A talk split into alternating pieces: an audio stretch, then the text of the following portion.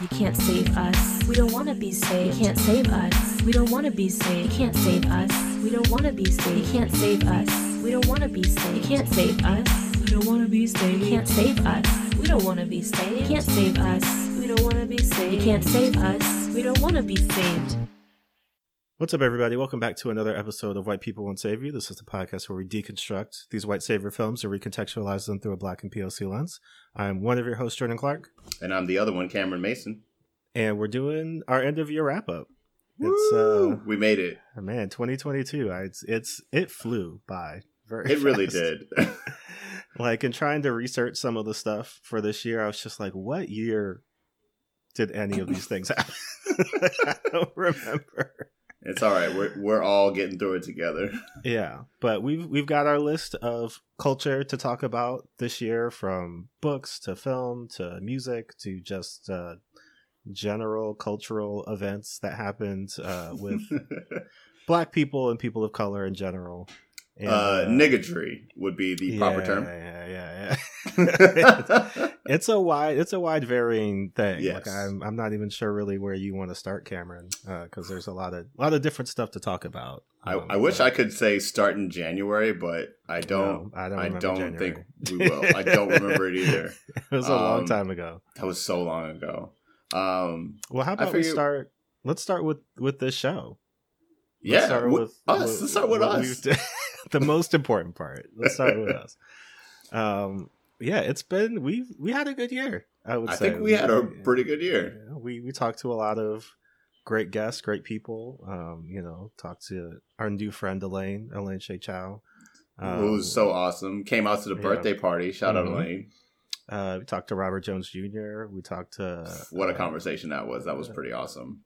Bassey Ikpi. We talked to Roy Wood Jr. We talked to Roy Wood Jr. We, we got him before he inherited the Daily Show, possibly, allegedly. We'll see. I'm We'll still see. curious about what that's going to end up being like. I guess we could talk about that in our TV Oh yeah, section. sure. Um, but yeah, I, th- I think your boys did pretty good. You know. Yeah, We, I think we uh, came out on top. As some would Um, say.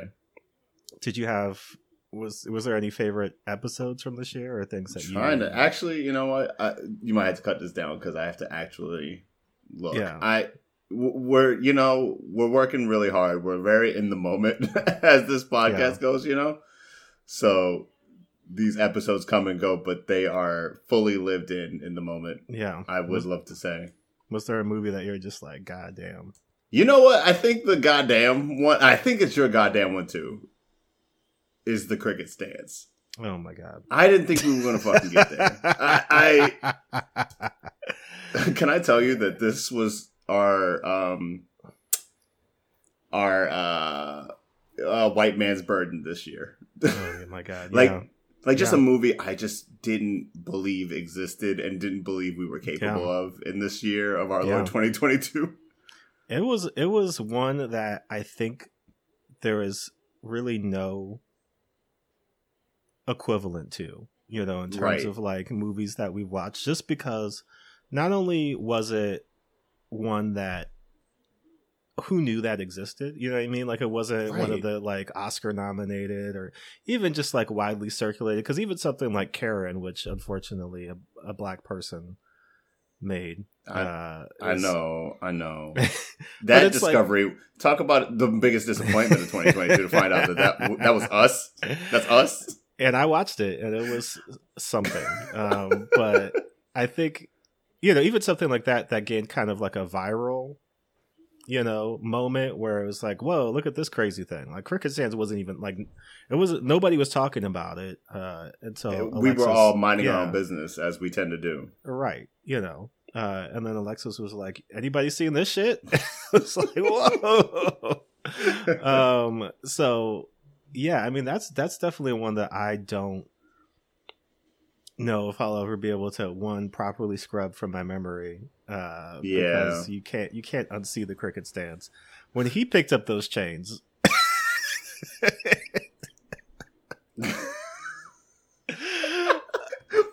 I just leave it at you know, that. That's the know. review. when he picked up them chains, like everything about it was just like, man, this movie couldn't be more product of a white person's imagination and like it's like so it, it, it's so obviously like I dreamt it and I manifested it. yes But no one said it was good along the way. no um yeah i mean i also really i enjoyed uh talking to our friends at at uk horror uh Serpent Oh, that was so Rainbow. that was fun um i enjoyed talking about soul man with with karen and winter from waiting to Oh, exhale because that I was is I was just I just reached that one and I was like, yeah, something that was yeah that was that was like if that was it a wasn't movie we watched. if it wasn't for cricket's dance that might have been the one that i was just like the fuck is going on here? Because this is that shit beyond just being generally unbelievable again you can't tell me and we we've seen we saw two james earl jones movies this year which was not That something that i thought was going to happen i didn't think he was going to be here twice but uh Can, can we talk about some of the repeat offenders this year that just like Jaimin? came out of the woodwork? Your boy Jaimin just Jaimin's living here uh, he exists here. This is his mode. He functions here. Yeah, well, it's like I think you know one of the things about this show that maybe this is something we could kind of get into more either uh, when we get the Patreon coming up. Somebody emailed us about the Patreon today, Oh yeah. asking where where is that? What's what's up with that? Okay, Uh, yeah. so- Keep coming with that energy because we will make it. We we swear it's coming.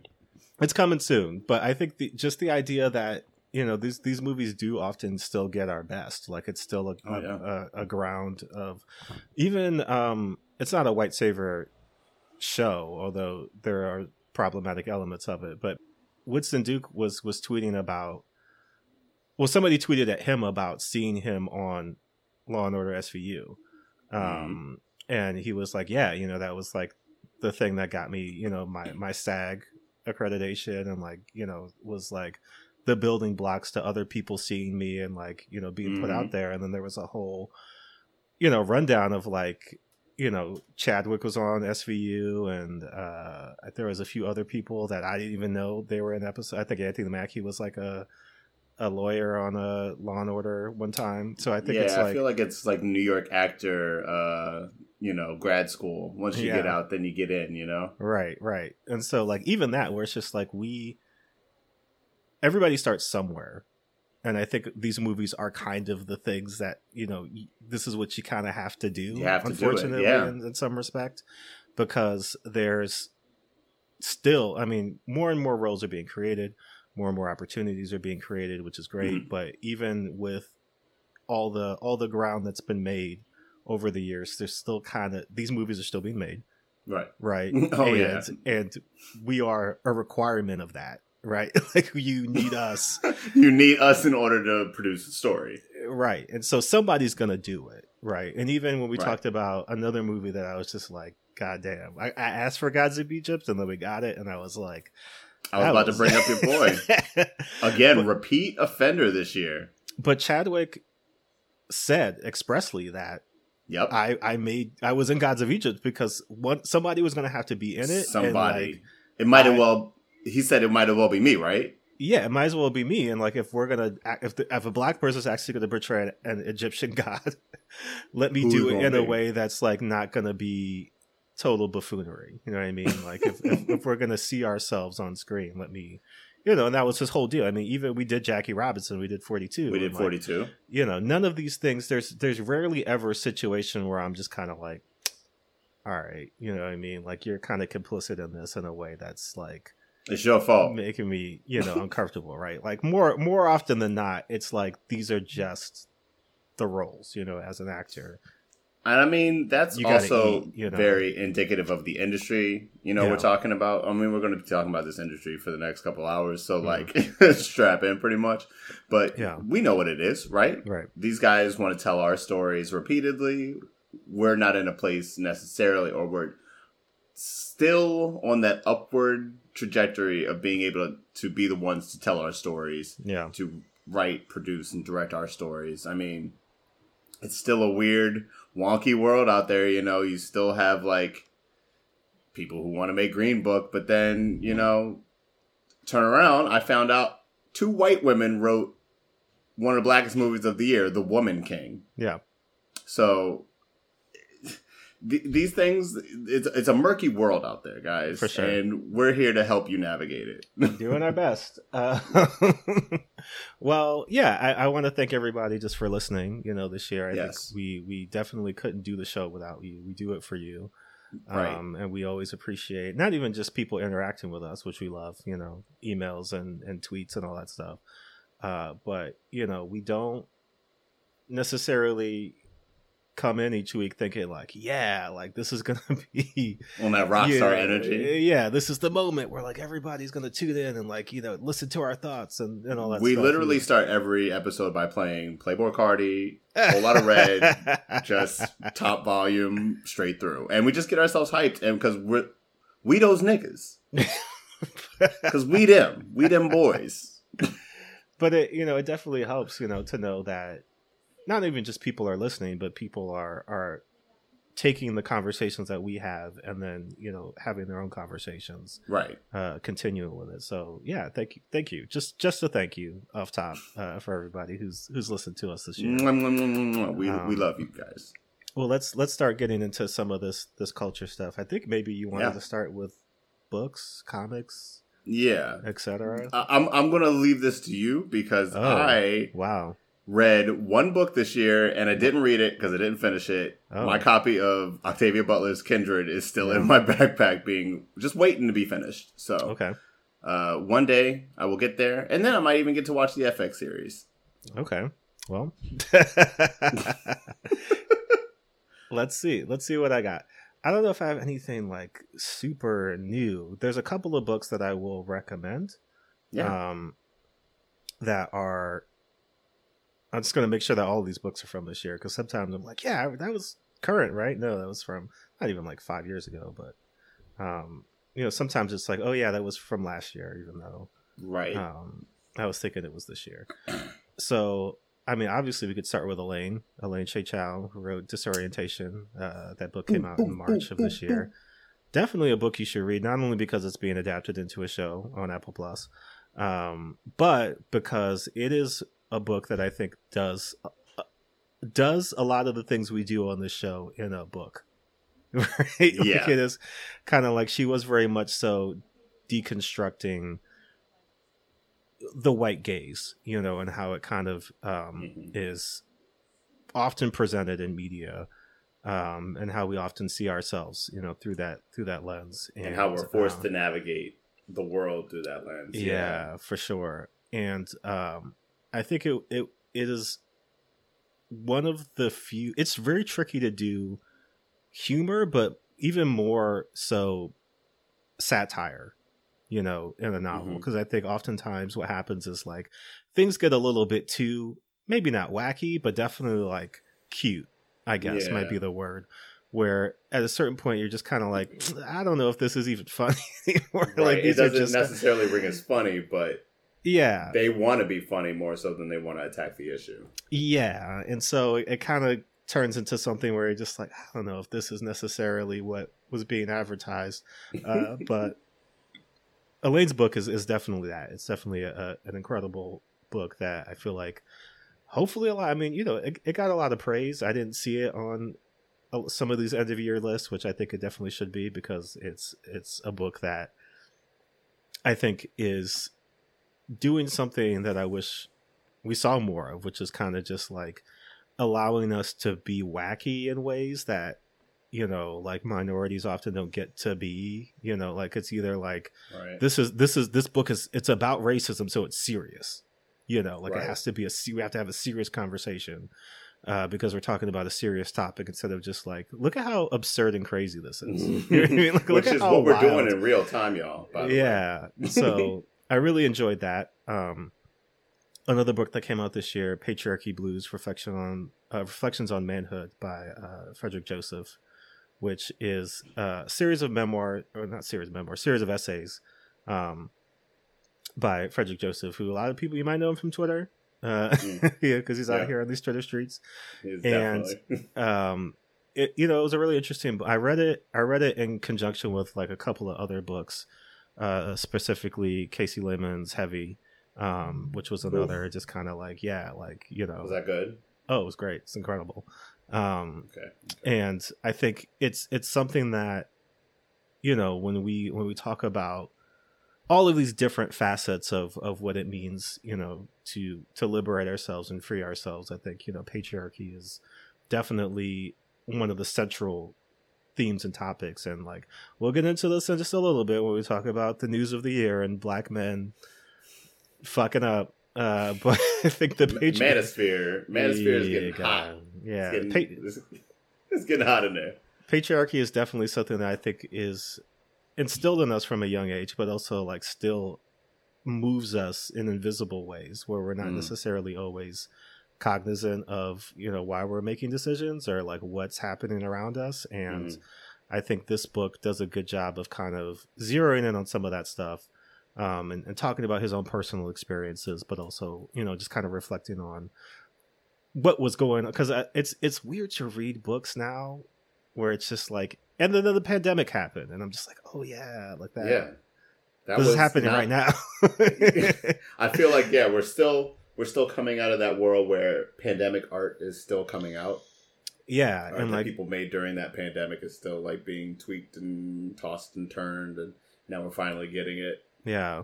I've read a couple of books recently that have kind of been written either at the, the very beginning or, you know, kind of in conjunction with uh, you know, the the pandemic and it is kind of just like a weird like disorientate. Like some people are kind of like maybe not into it, but like appreciative of maybe the opportunity to reflect in real time, you know, about things that are Mm. happening, but like I'm I can go back and forth. Some things are kind of like, man, I don't know, Doug.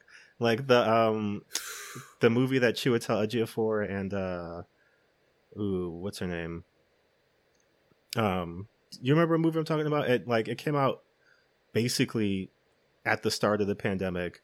It was made during the pandemic and it was like shot in a couple of weeks. Oh, the the, UK. Anne Hathaway movie. Anne Hathaway and Chiwetel, Oh yeah, yeah, where it's just it's just like we're gonna pull off a heist like during the you know, during it's the kind of pandemic. like I don't know if that's good. yeah, I watched it. I watched it. It was a fine movie, but it just fine, was yeah. like, yeah, I don't know if it was. I don't know if we didn't need it. You know? yeah, how about that? How about that's the truth? yeah, maybe they. I mean, I'm glad they got paid, but it was Yeah. also just kind of like a weird, like, ew, I don't know. If that Chiwetel was, and and you know get to live in their houses for another year. So Mm, yeah, for sure. shout out them, I guess. Um, yeah, there's a lot of other books that I think you know are definitely worth people's time. I didn't read as many books from this year as I would have liked, Mm. but um, I guess I'll also recommend if we're talking about comics.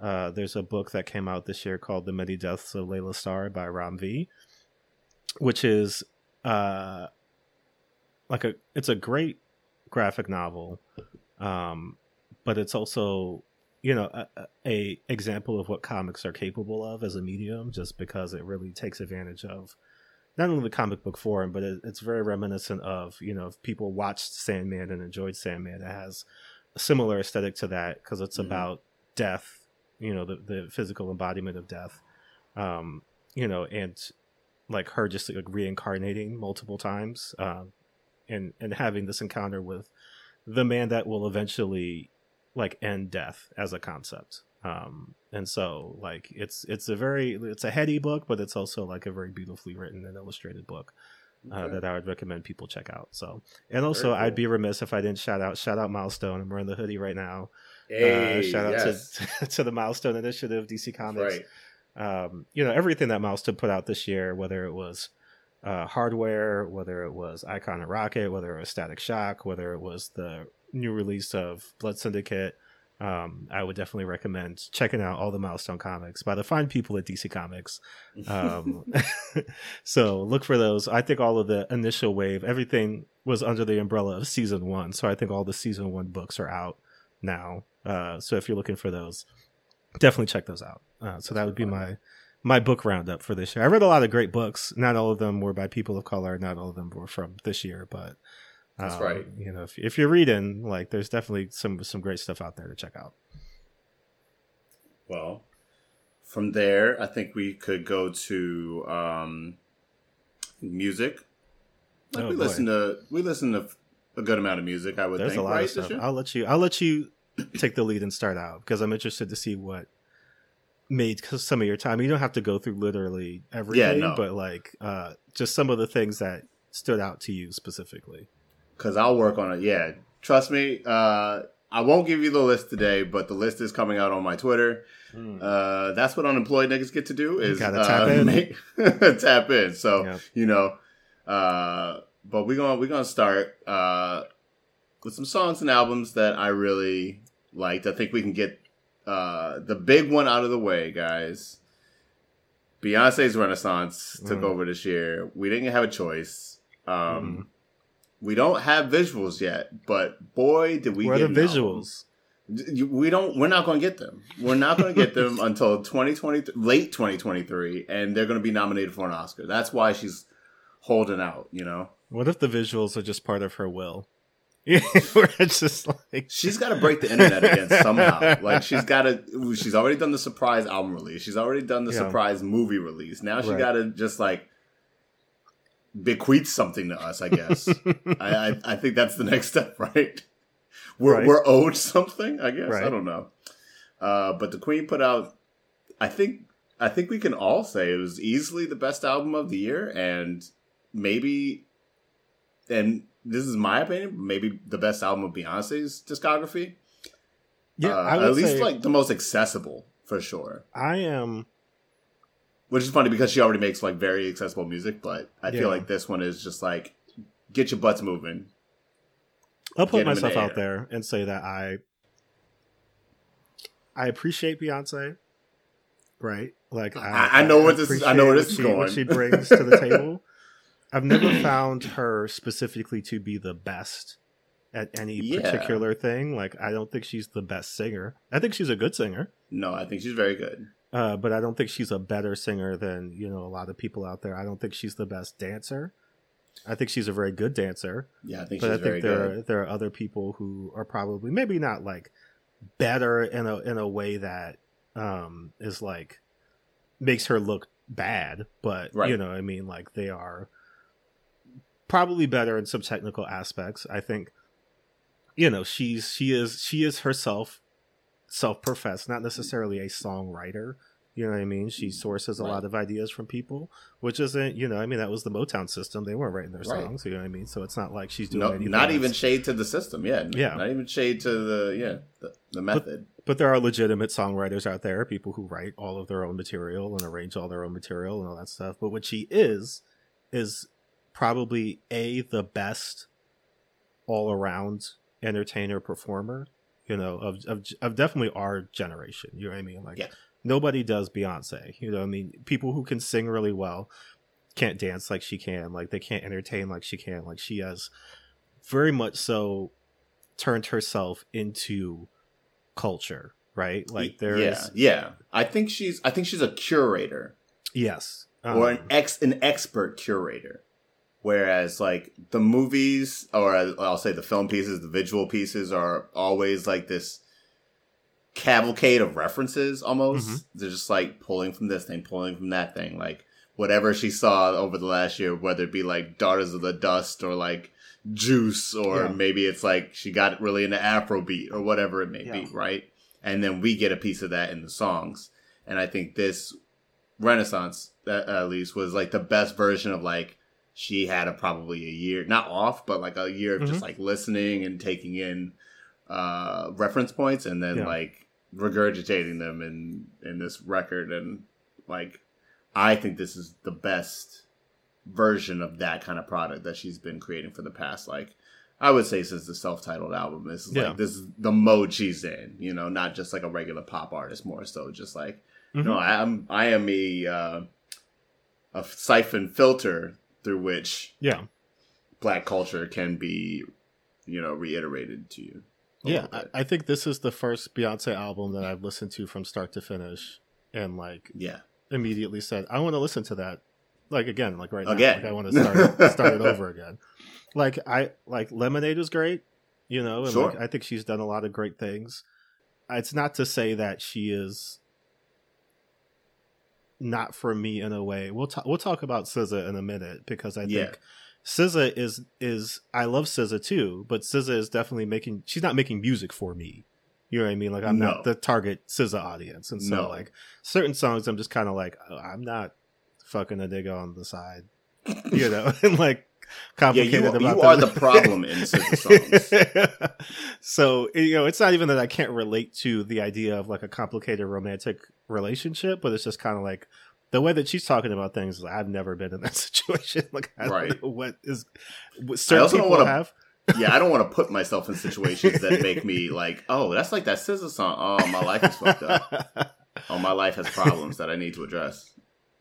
But I think yeah, like Beyonce has always been. I think as she's going along, it's a, it's been an interesting ride to watch her. One, I mean, make a conscious decision to. I mean, it wasn't like she was hiding the fact that she was black, but it's like the SNL skit where white mm-hmm. people are like, "Oh, she's black, black." You know, what I She's mean? black. Like, She's, here. real black. yeah, and not even in a way that some people, you know, might look at it and call it performative or you know something like that. But I definitely think that she is intentional about, you know, because she is right. Like she Right. is. I think everything she does is very. I, I think she's is, like, the most intentional, maybe Yeah. artist that we have right now. I don't think anybody else puts like that much forethought into their records like Beyonce. Or their- does, or even their- on the indie side, honestly, Yeah, or their image, or everything, or you know their I mean? image, because like she full is, self image. Yeah, yeah, she is. Like I said, she is a brand. She is culture, and the, the things that Mhm. she decides to do, decides to talk about, decides to highlight. I think definitely move the needle in terms of you know where people's attention goes and um, you know the things that people are talking about. So if Beyonce's out here doing Talking things, about talking about things, you know, spreading an important you know talking point about things, and I think people are going to pay attention to that. And she doesn't have to do anything, right. You know oh, I mean? Like, Beyonce she- read. She read Fan Fanon. Oh, right? shit. Do I gotta Wretched to Earth time, girls. and even like I don't know if you've seen this. I mean, this is like slight sequitur from the book uh conversation, but one of my favorite cultural things from this year has been uh like people making fun of but also just the curiosity of LeBron James's constant lying about things for no reason. Like he's not lying about it because it's like uh he got caught in something and he has to like make it up. It's just kind of like you know he's in the it's and it's and it's on like his own platforms like you know like people Right. are asking about stuff so like The- example is he brought the autobiography of Malcolm X I was going to say this exact thing. That's, I love it. to a press I conference. love it. Yeah. and the reporter not even pressing him or not even like they just Not saw he he had the book they were just like oh i see you're reading this book like you know what what's what's been some of your biggest takeaways so far and he was just like well you know i'm only a couple pages started the book Yeah. My man had his thumb on the table of contents talking about is really strong work. It's just really high. It's, it, makes me, it highlights, you know, a strong person. Just, just like, shut up. No one asked you to do this. He, LeBron lion is like your middle school age kid who did something wrong but don't want to like Yeah. full fess up to it because they don't know whether or not they're going to get in trouble for it or not. I love it. It's like no one asked you to lie. You don't. You literally don't even have to bring that book. You could just say like, "Oh, "I read the autobiography last year." yeah Very cool, bro. Like no one's going. No one's going to come for you. you could have somebody read the book for you and tell you like the pertinent talking points and like nobody would question it You have you have LeBron. You have people read you stuff money, nigga. If you paid me a decent amount, I would read you the autobiography to in your ears Well, while you work out or practice There's or whatever. also audiobooks. Like you literally could just listen to the book, dog. Like it's not, you know, no shit. as told to you by Alex Haley. so Come on, bro. yeah, but I, I, it's the same LeBron is me because I don't read. That's really what it was. That's really what it is. I, I just won't do that to, to y'all. what you reading, Cam? Oh, it's, Kindred's crazy, man. It's, Yeah. like, it's a woman and some stuff happens, man. It's slavery. Whoa, slavery, boy. dog. It's, I ain't got to the slavery part yet. I mean, I'm I'm getting there. But I think- funny. I think that you know, going back to Beyonce, I think she is somebody who like she's like you're saying she is literally pulling from these things and like Mhm. Using them in her work, incorporating them into her work, and this very specifically being a callback and spotlight on club music, you know, Club electronic music, music, house music. but specifically, you know, like the influence of queer black men, you know, Mhm. on the sound and like hmm people have said, you know, like she hasn't really made any public statements on it, but she like hasn't said alluding- anything outright. Yeah, alluding to, you know, I think it's her uncle, right, who was Mhm. like, um, you know, a gay black man who was Mhm. there earlier on in her career, you know, wasn't necessarily around later, I think, because of family, personal politics and stuff. But Right. um like you know that like her reflecting on that time and like him being a part of her life and like what he meant to her and then you know digging deeper into this music and uh you know the sound of that time and Right. bring in, and incorporate it in different ways because i think that's the beauty of the album is that it's not one sound it's not let's say i don't know Uh, drake yeah. drake Flame him. He deserves it. which did it it was like what a what a moment right drake releases that album thinking he's gonna flex on people and like and and it was new. lauded. It was lauded for being a dance record, right? It was and like, then oh beyonce's shit, just like oh yeah i guess it's time to drop that damn, that's crazy. Because it's like she like Uno reversed him.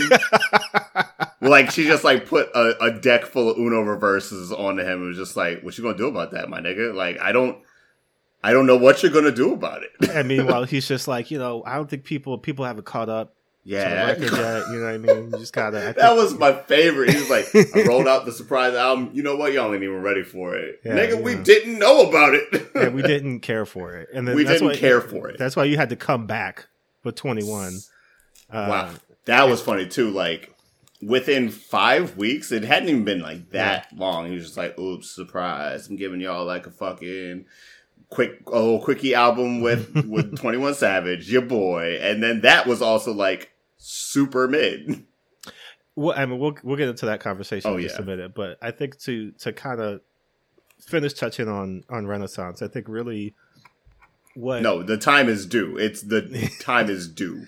what what stood out to me, I think the most about it was that it it was such a such a genuine record too. Mm. Like it wasn't something that she because like you know whether it's Church Girl, uh, whether it's Thick, uh, One of my favorite tracks.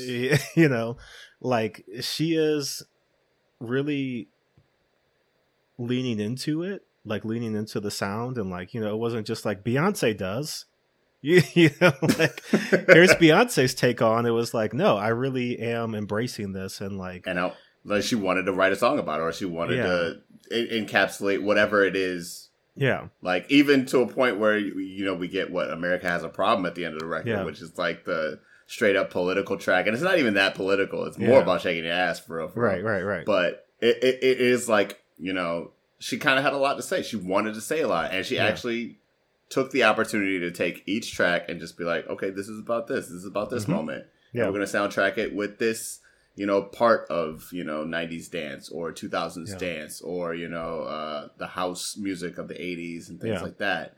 Um and really it just became this dynamic work that is like endlessly listenable. Yeah. Like i think it was the only thing that stayed in my like rotation like for more than three four months at a time. Yeah. The only thing that i listened to for like more than three four months.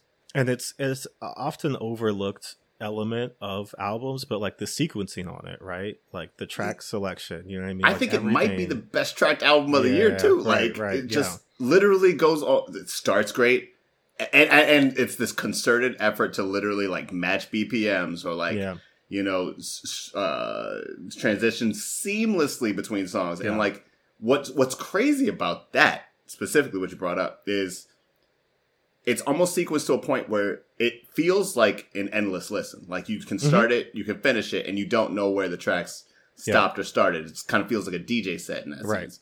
yeah But if you play them track for track by themselves, they stand completely alone, and Yeah. it's like scary how it's almost like the the science on that didn't come back yet. You know, it's like how did you do that? I don't know. You know? But I mean, I think that again, that's what we talk about just in, in terms of her intentionality, like that. Right.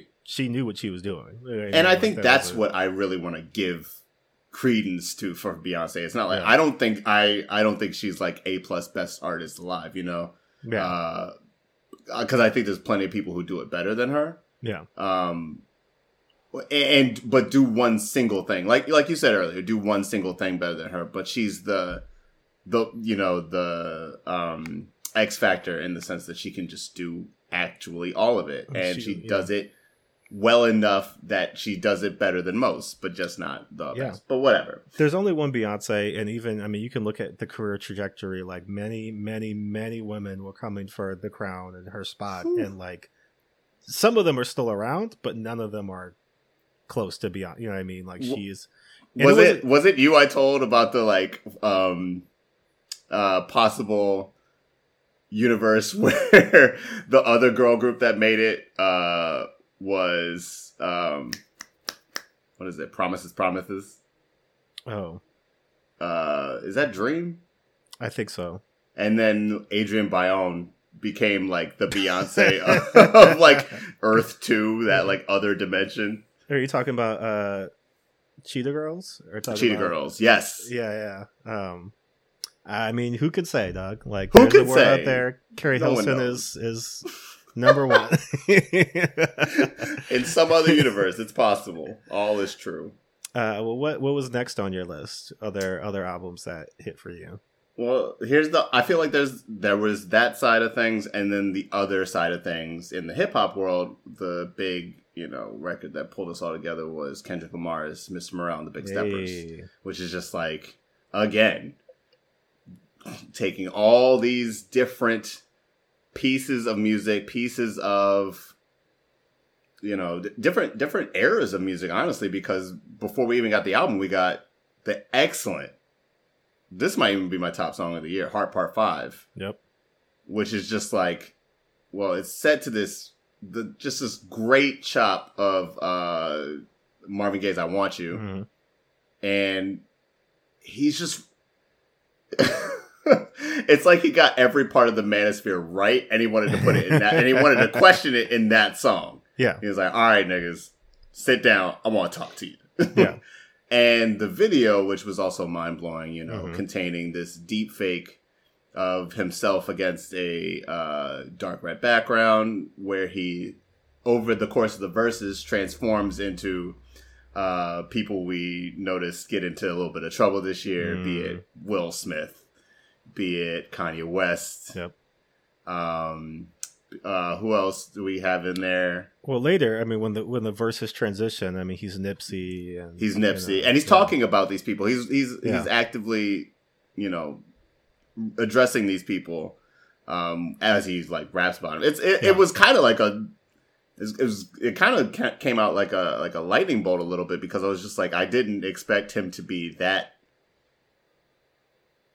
nimble, Yeah.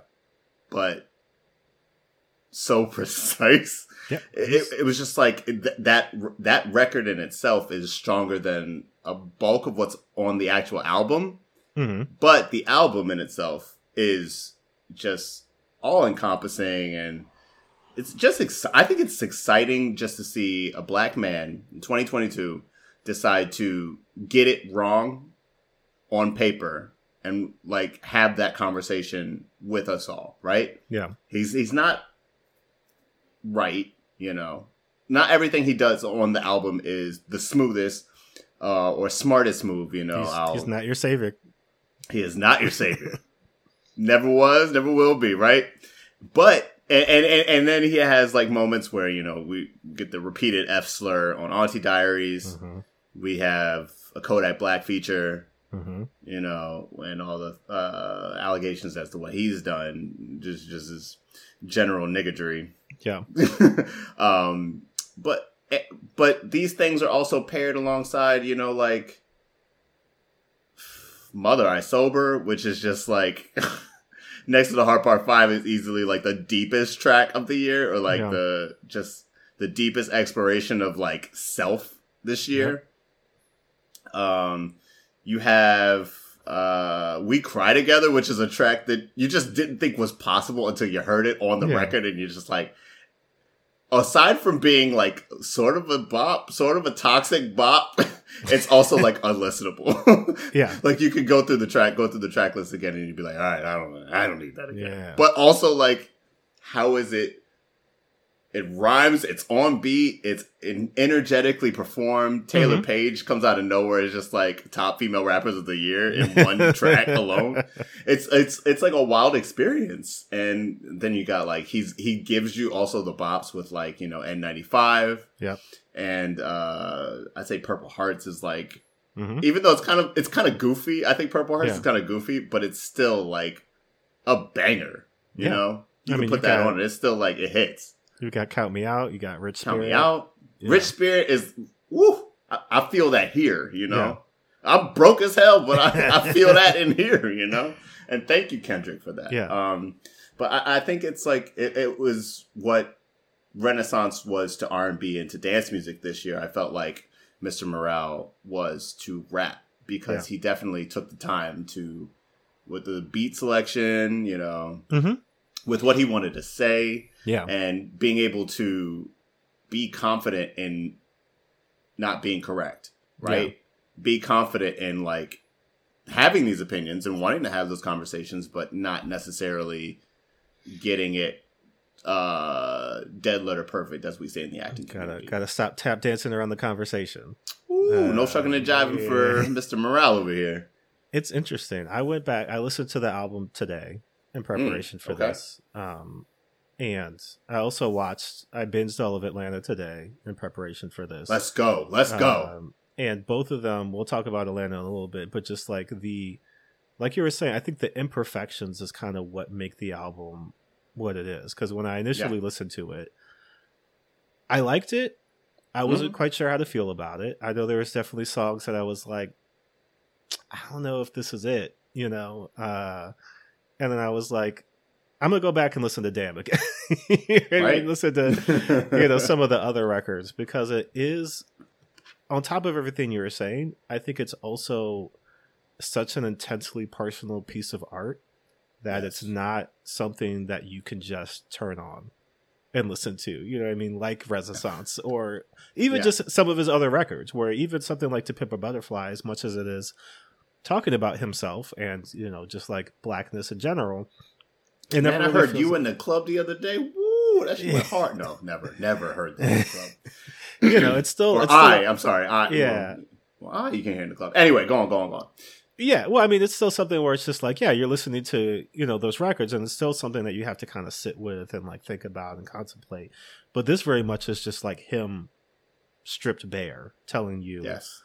All of these things that have happened to him in his life. I mean, throughout the records, there's definitely a sense of just him always grappling with not only where he stands in his community, but just like I left.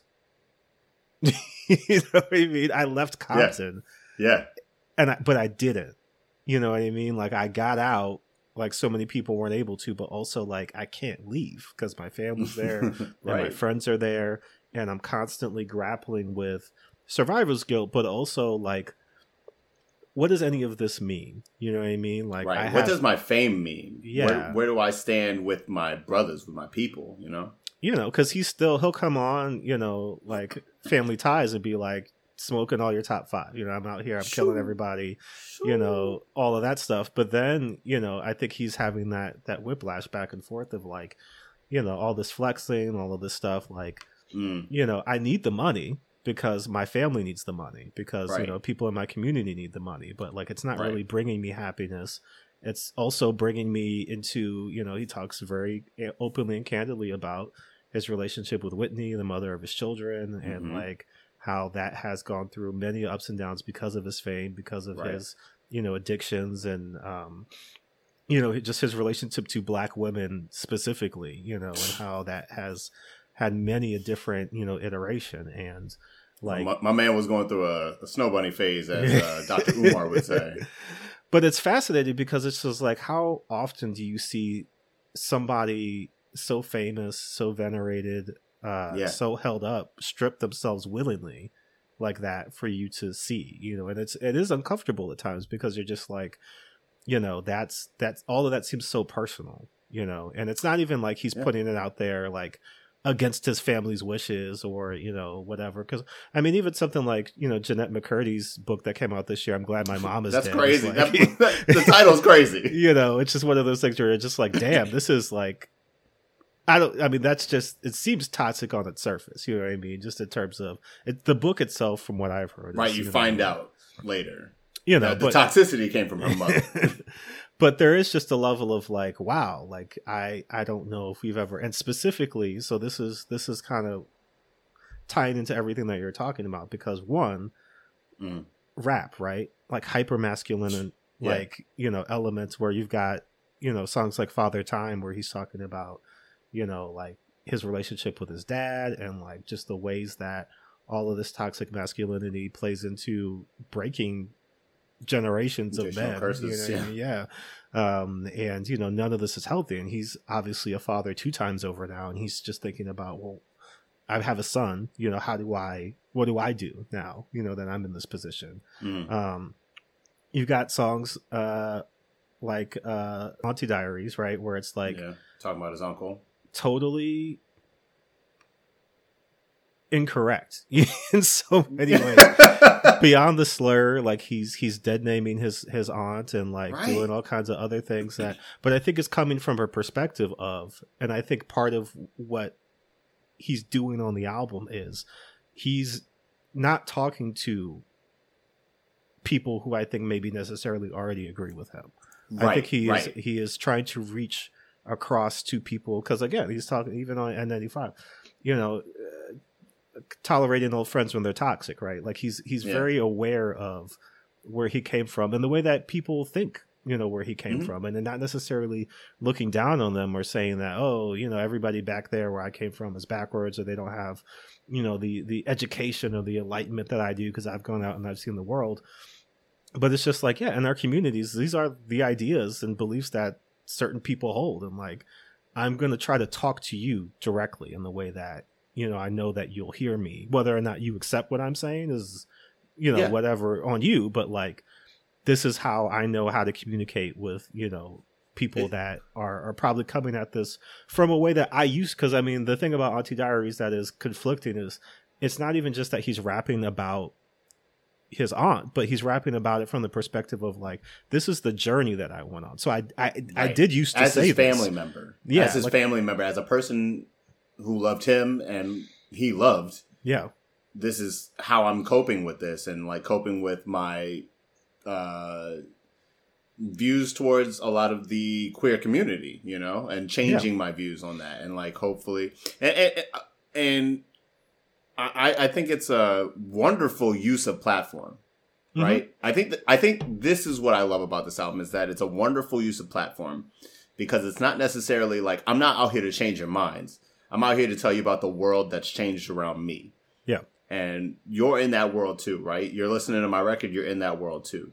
And to see that world change and to change with it is stronger than being the antagonist that a lot of people seem to want to fill the role yeah, when it comes to hip hop and rap, you Yeah. know, con- contemporary rap and hip hop, which is just like don't acknowledge it or fearmonger, hate, Mhm. you know, and and he comes at it from a place of love, but a place of like actual like I used to misunderstand it. I used to be confused about it. I used to not know, you know, how to engage with it, and now he feels like he he has a better grasp on engaging with it, but you know, yeah. using this song to be a teaching moment, I guess. Well, and it's I mean it's it's a little bit off of uh, you know the the final song off of To Pimp a Butterfly, um, where you know Mortal Man, where it's just kind of like, you know, I am an imperfect messenger. You know what I mean? Like I Right. am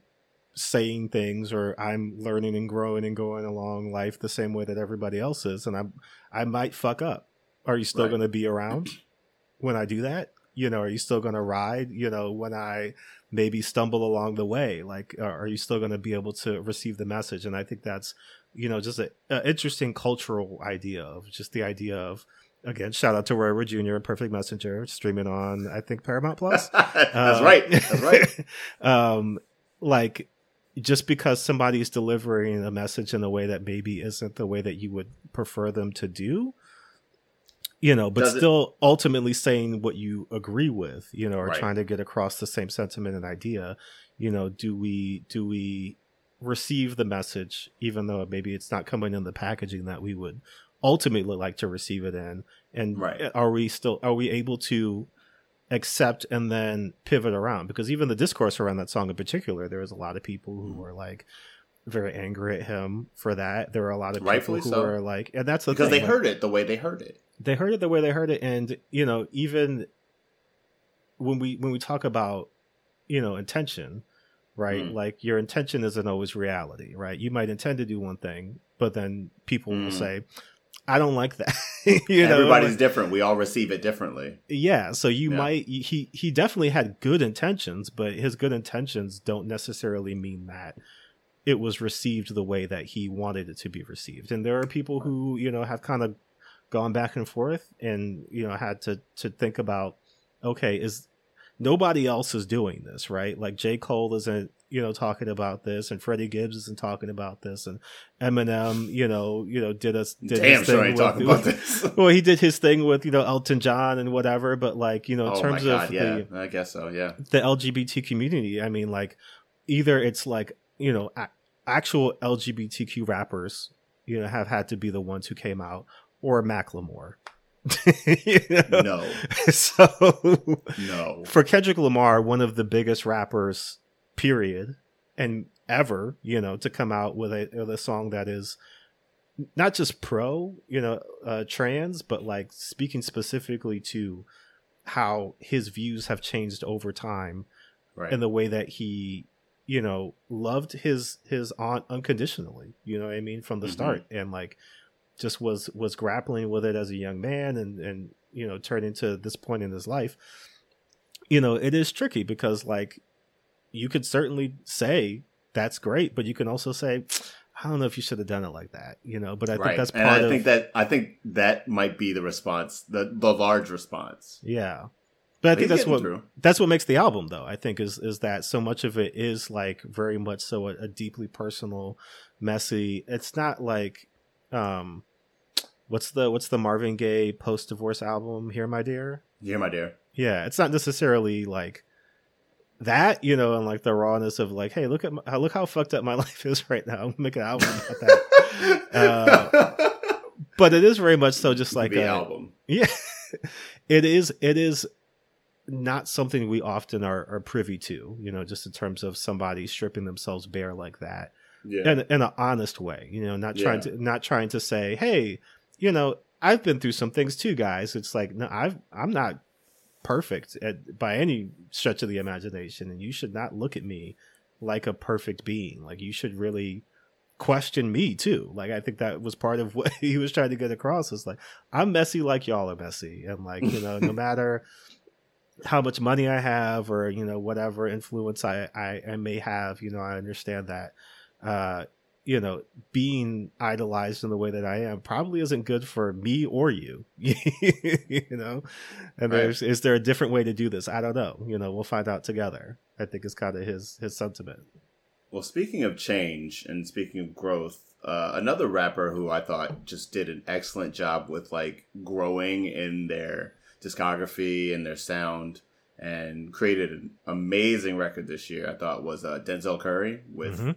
Well, I, I, I'll say two because these two kind of, you know, are side by side in terms of like growth and changing in his discography. Um, so yeah, Denzel Curry's "Melt My Eyes to Your Future." and also Jid's The Forever Story Yeah, are just like these crazy records that I feel like in a in a year where Kendrick Lamar and Beyonce released, like these two records shouldn't even be like in the conversation. They should just be, you know, in another year they would just be like the loudest records in the room. right. But these two are just like simmering underneath the juggernauts and Mhm. like they're so great and they you know like for denzel you know he decided you know he used to be such an aggressive rapper you know with uh, the taboo record and the stuff that came before that the imperial record uh this one is like going for more of a jazzy sound hmm with like sci-fi, sci-fi and Star Wars influences. Uh, he's got Robert Glasper as the uh, one of the producers, one of the you know overarching producers on the record. Yeah. and it just it just unlocked this like other thing in him, like this whole other engine he had, and he's able to just be contemplative while creating this like cinematic soundscape. You know, Jid too with a cinematic soundscape. You know, Mhm. both of these records just like dynamic in the sense that they have like so many different sounds. Like Jid singing on his record. Um, Jid's also telling like very personal family stories. Yep. Some about like his family just beating the shit out of people who fucked with his family. You know, Mhm. like it's like that. You know, for for for Jid, you know, it's about family and it's about uh friends and people who are close to him and the people who uh came and went in his life.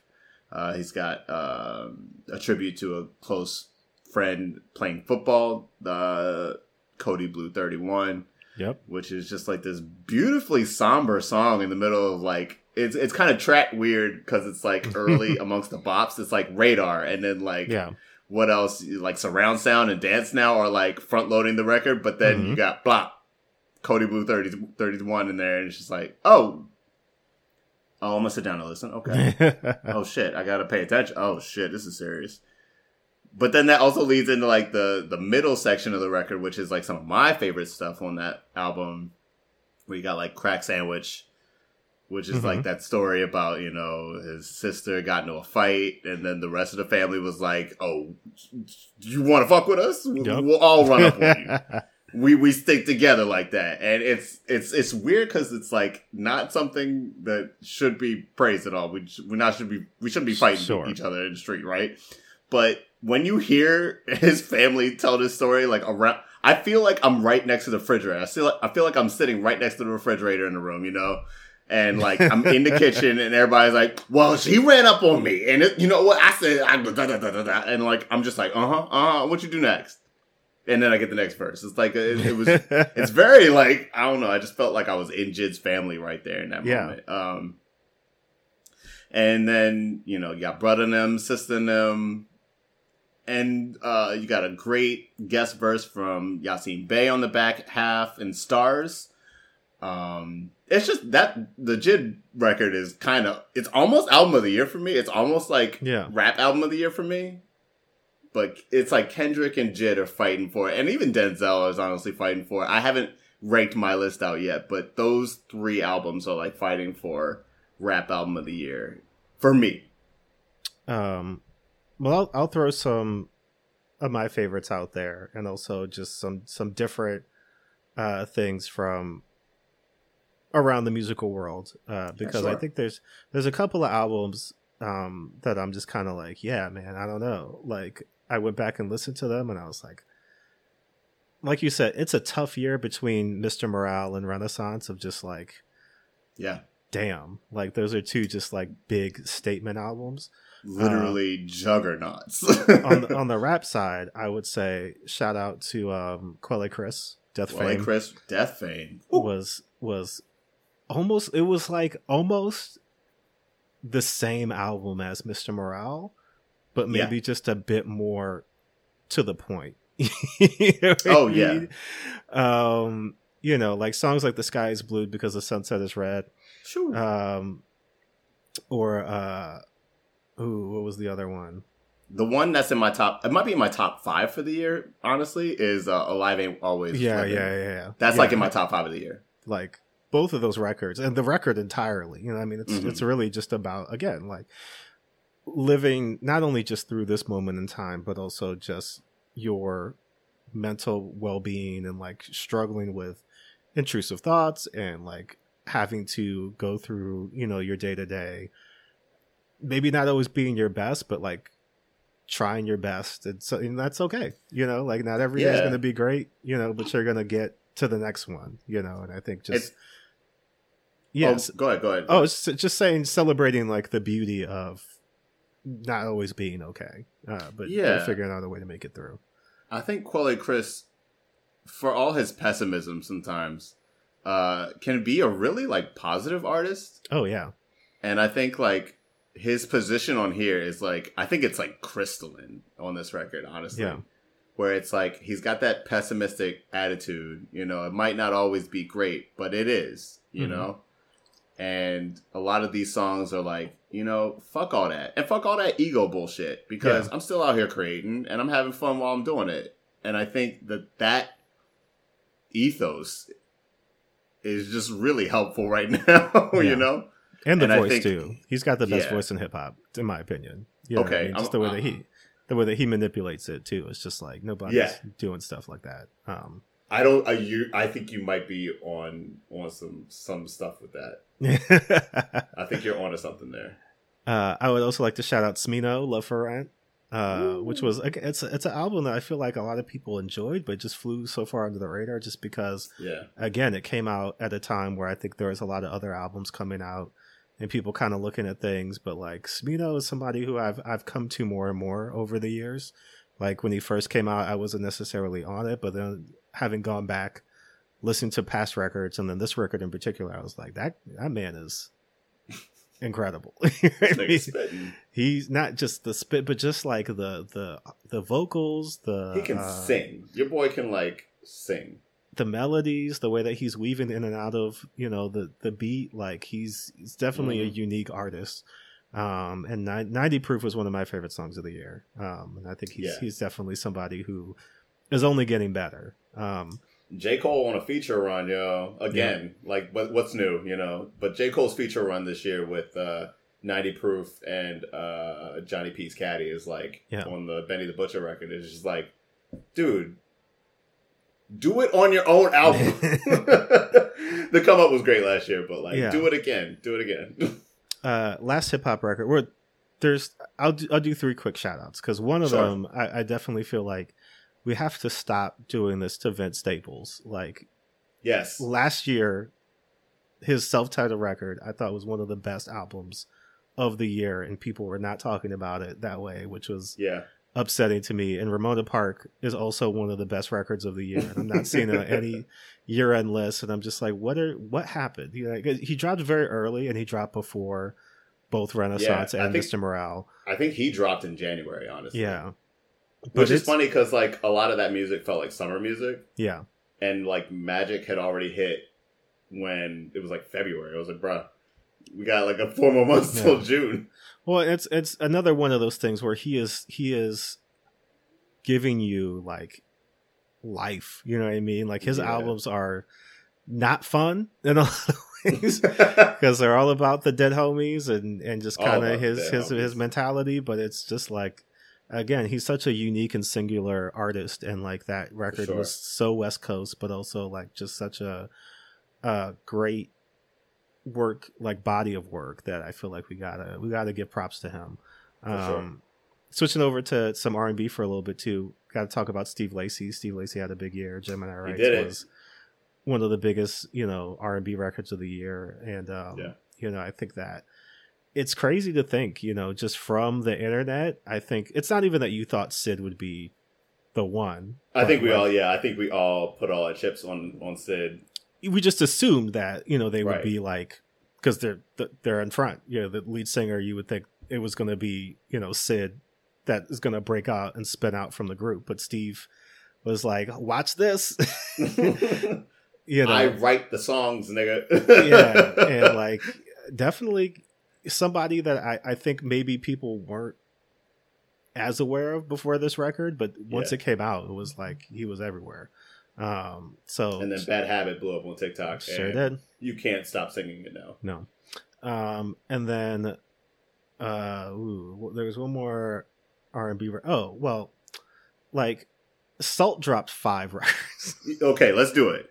Yes, Sault dropped five albums, and and I've all only heard of, two of them. all of them are incredible. I, I uh, I've heard them all. I haven't like deeply listened to only but two.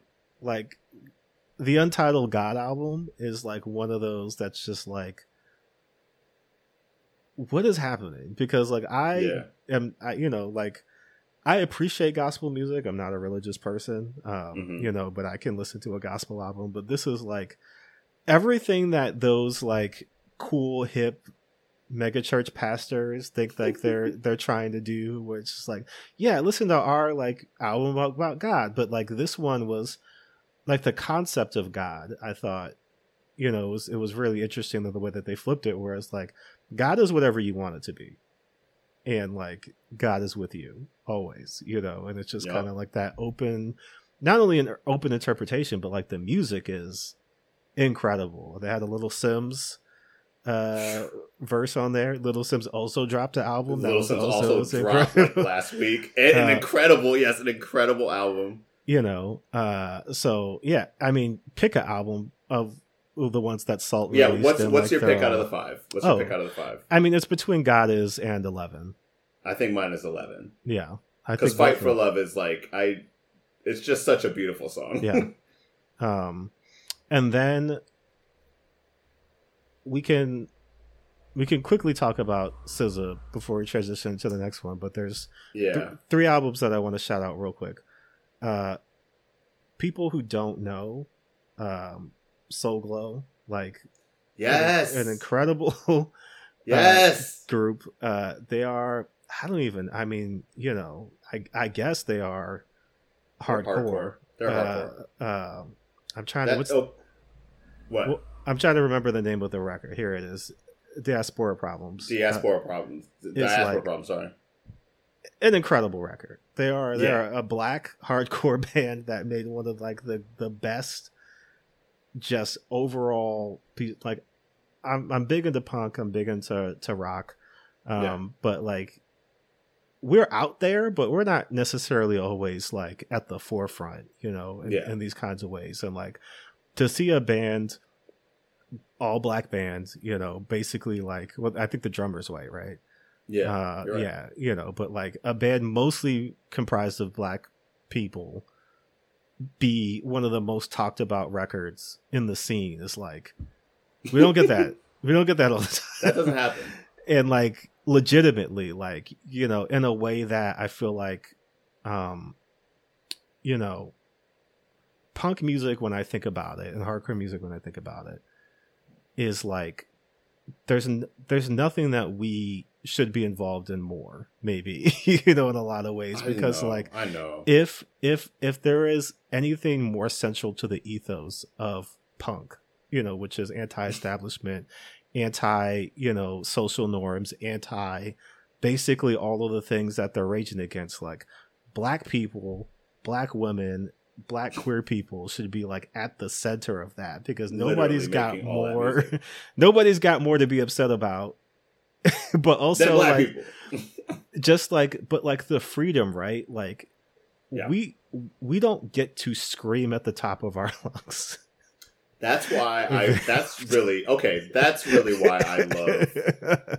fucking Soul Glo because. Okay, so the first track on the album is my favorite on the album. Yeah. Uh, Gold Chain Punk, yeah parentheses, who gonna beat my ass? A, which is like the best title. Yeah. And then when you hear the song, it's just like, yeah, who gonna beat my ass? right I want that to be, if I ever host a talk show, I want Yeah. that to be like me coming out of the curtain every your, night. your Who Eric will beat my Andre moment yeah uh yeah. yeah i mean it's it it is even if you're not necessarily into punk hardcore music it's it's an album i suggest you listen to because they're also talking about real shit. You know what i mean? Like the Yes. album is like incredibly well written and like the songs are i think some of the best you know hardcore punk songs in a while. Um and like you know i still i'm still trying they they've been around here a few times. I haven't been able to catch them but i'm hoping in the next year or so you know because they're usually around philly new york DC. dc so like hopefully i'll get a chance, chance to catch them but i didn't want to shout them out because like yeah. That's a great a record. what a great record um, yeah. then two other quick shout outs i want to shout out kojey radical uh, who's Okay. a, a rapper from the uk uh, his album reason to smile came out this year and again he's one of those guys that i feel like just because we don't usually take rappers not from america seriously. Unfortunately That's- you know yeah, like uh the uk has a lot of great ra- i mean little simz you know included but like Yeah. Um you know he's somebody who i think is is coming more and more to the forefront and is just a great artist in general you know what i mean? Like he's he's been able to infuse a lot of like you know afrobeat african sounds as alongside just like you know your straight up hip hop um and some pop as well, and like it's it's really this is his most cohesive, complete record to date, um, and I really enjoyed it. So, a reason to smile. And then uh, Kokoro, who is a um, UK jazz band. Um, Unfamiliar. yeah, like, Kokoro. their album came out um, this year. Let me. Could we be more? Is the name of the album. Uh, Kokoro Kokoroko. Sorry. Uh, so Kokoroko is the name of the band, and like, it's great. I mean, I've I've loved them since I heard the first record.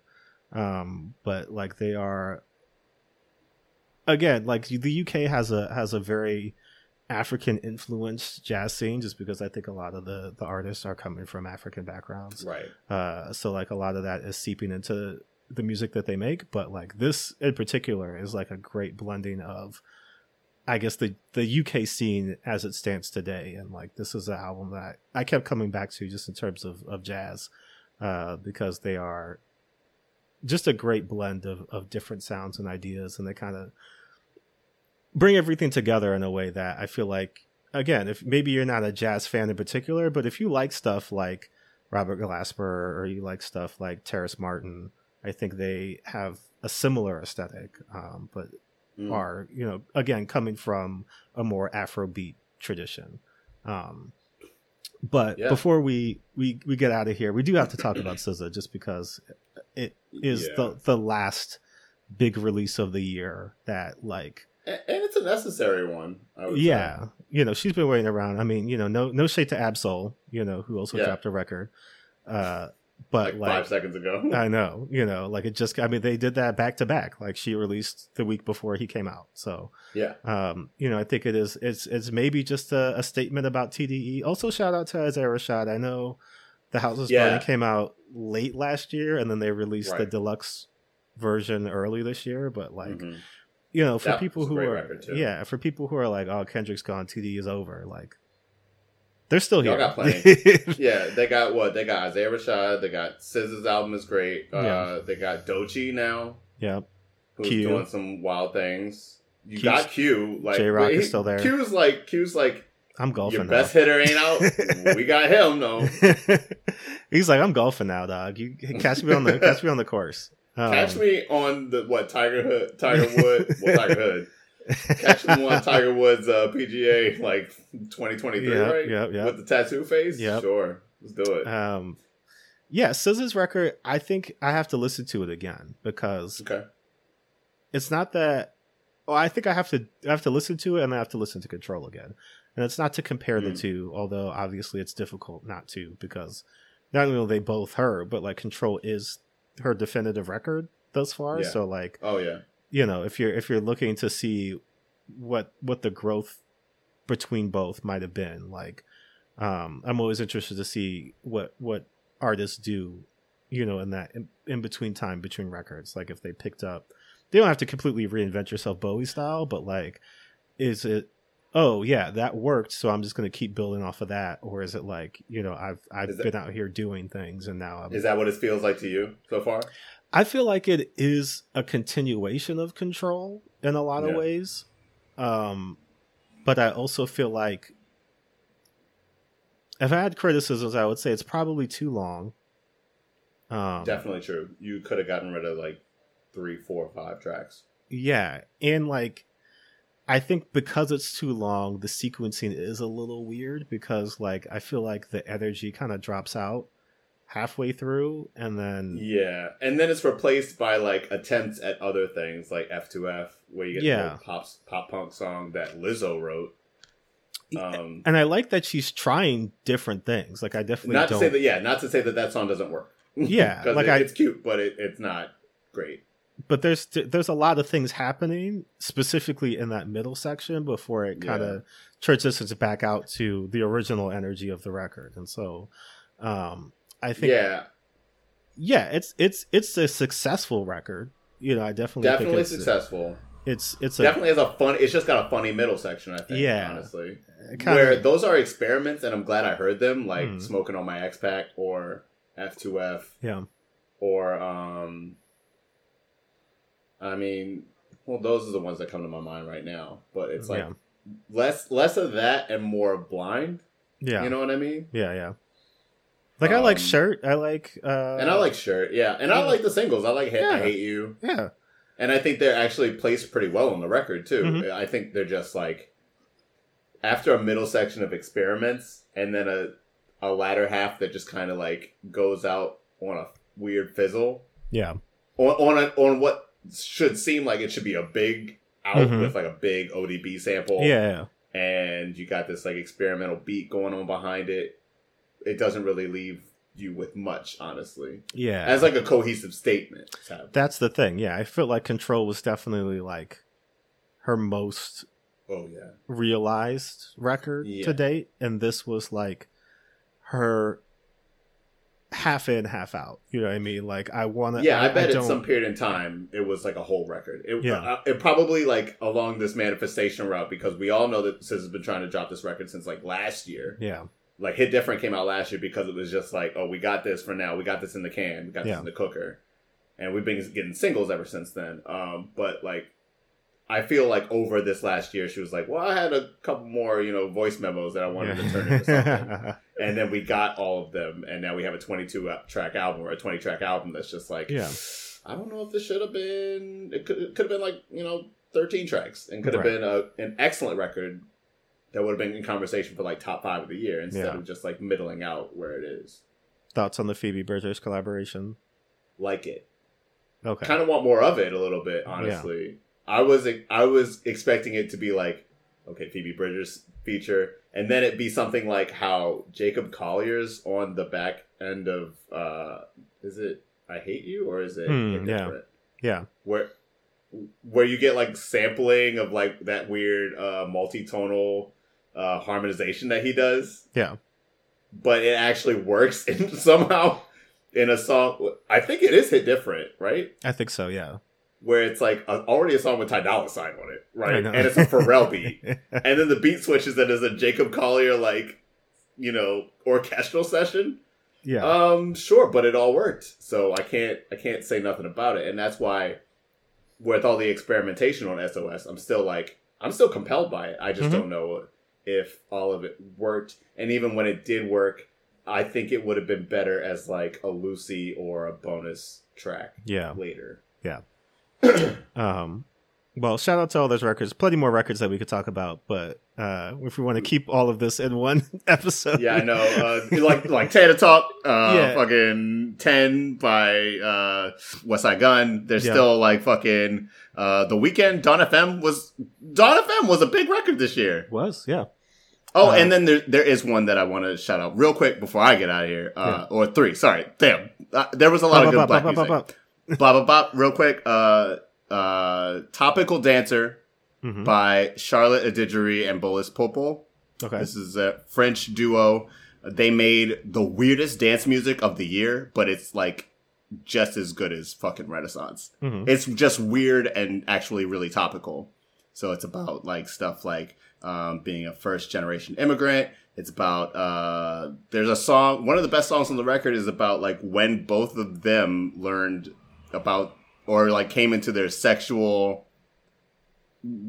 ness as humans and they put it in a dance track.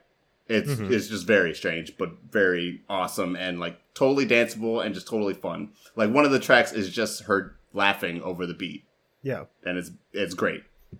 Uh, that and the two other ones, my girls from 2017 made good on their promises.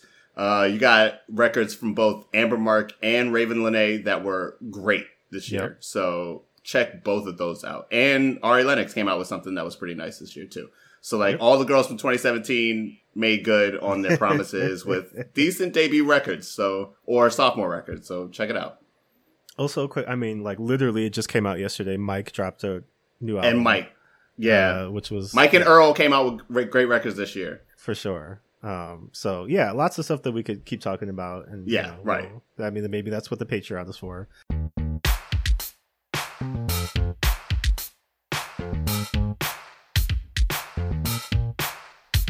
You can't save us. We don't wanna be saved. You can't save us. We don't wanna be saved. You can't save us.